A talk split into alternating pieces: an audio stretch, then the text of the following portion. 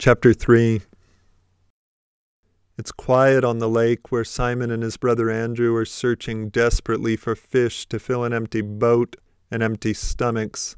But the hours have been empty too, so the only proof they have of their hard day's work is the gleam of the late afternoon sun on the gathered waters. Zebedee's boys pull closer and call out to Simon and Andrew that they're giving up on the lake for now that they might as well use the last few hours of daylight to go over every inch of their nets for repairs so that tomorrow any fish that do swim by won't escape. Andrew laughs, and Simon nods, but they don't follow their friends to the shore. Simon isn't one to give up easily on fish. Andrew looks out after them absently as he tugs again on the net. The way the light shines off the water hits him all at once with an aching memory of the river Jordan, of the days before his master there sent him away. He looks across the boat at his brother. The way Simon searches the water reminds him of the night before he left to follow the Jordan downstream in the first place. They had both longed to see the prophet then, but their faith had to compete with concerns about finances and fish. No matter how quickly they traveled to the south and back, they knew their family would still struggle in their absence. We can wait, said Andrew. If we're careful, we can save money slowly, and maybe next year. No, said Simon, for this you don't wait. And they sat there in the darkness. You go, said Simon. I can manage. Go now and see him. And Andrew looked across at Simon, steady Simon, surprised at his brother's capacity for sacrifice. I'll come back as quickly as I can, said Andrew. No, said Simon with a force Andrew later found echoed on the east bank of the Jordan. If he really is a prophet, you stay with him and learn everything.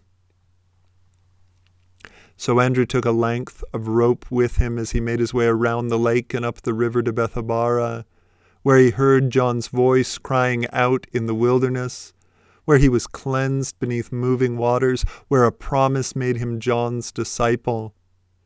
Every day he would tie a knot for each new teaching to come from his master's mouth and every night he would untie each knot and repeat the saying it had marked so he wouldn't forget, so that when the time came he could bring all his knowledge back to his brother in Capernaum.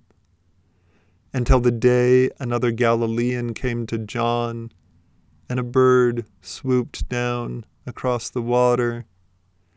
That evening Andrew asked his master who the man had been, but John didn't answer.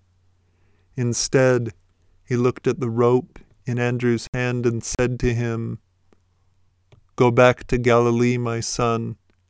I thought God wanted you here, but I was wrong. He wants you to be a fisherman. Andrew looks down now at his empty net. His brother worked night and day so he could go south. He was a disciple of the famous John. He saw Jesus the town's new obsession, baptized. And what did he learn in the end from all this? That God wants him to be a fisherman. A fisherman, apparently, who does not catch fish.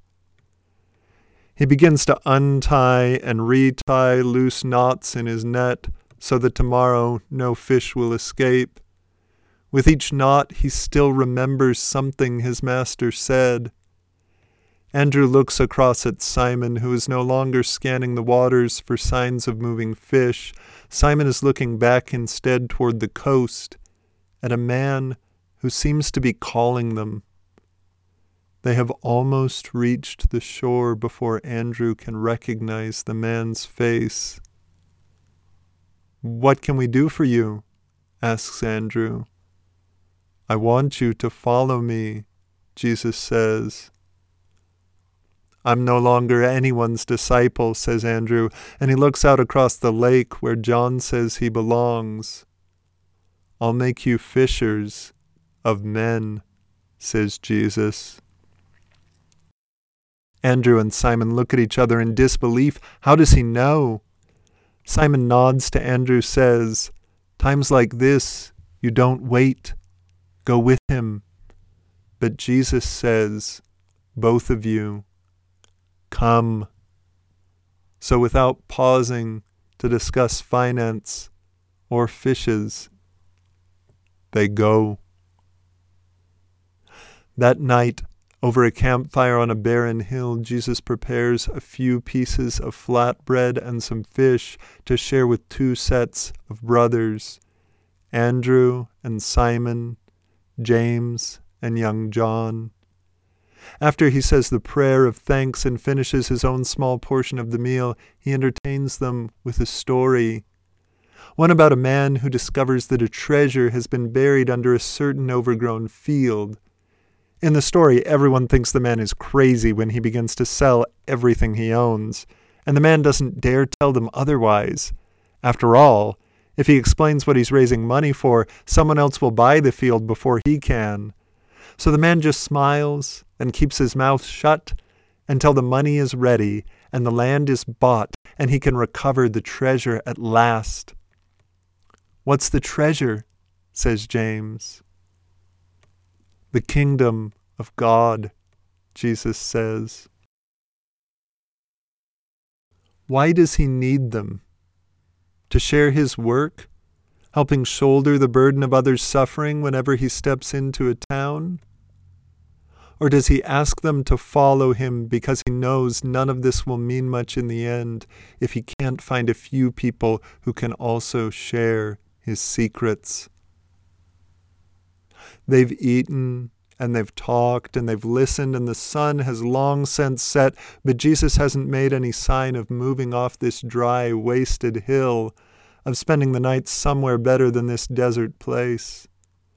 When he lies down to sleep, his four new disciples get nervous. Although they've lived their whole lives in this region, only Andrew has ever spent a night in a desert place and that was with John and all his disciples down by the Jordan. But tonight there are just the five of them, and their master is asleep, as if there were no reason for concern, even though he must know he is in exactly the kind of place where evil spirits wander when they are looking for a home. Simon offers to keep the night's first watch and tend the fire. He's had a long, thankless day on the lake, then an unexpected, exhilarating evening on the shore, and on this hill where he's desperately hoping not to lose control of his body and mind during the night.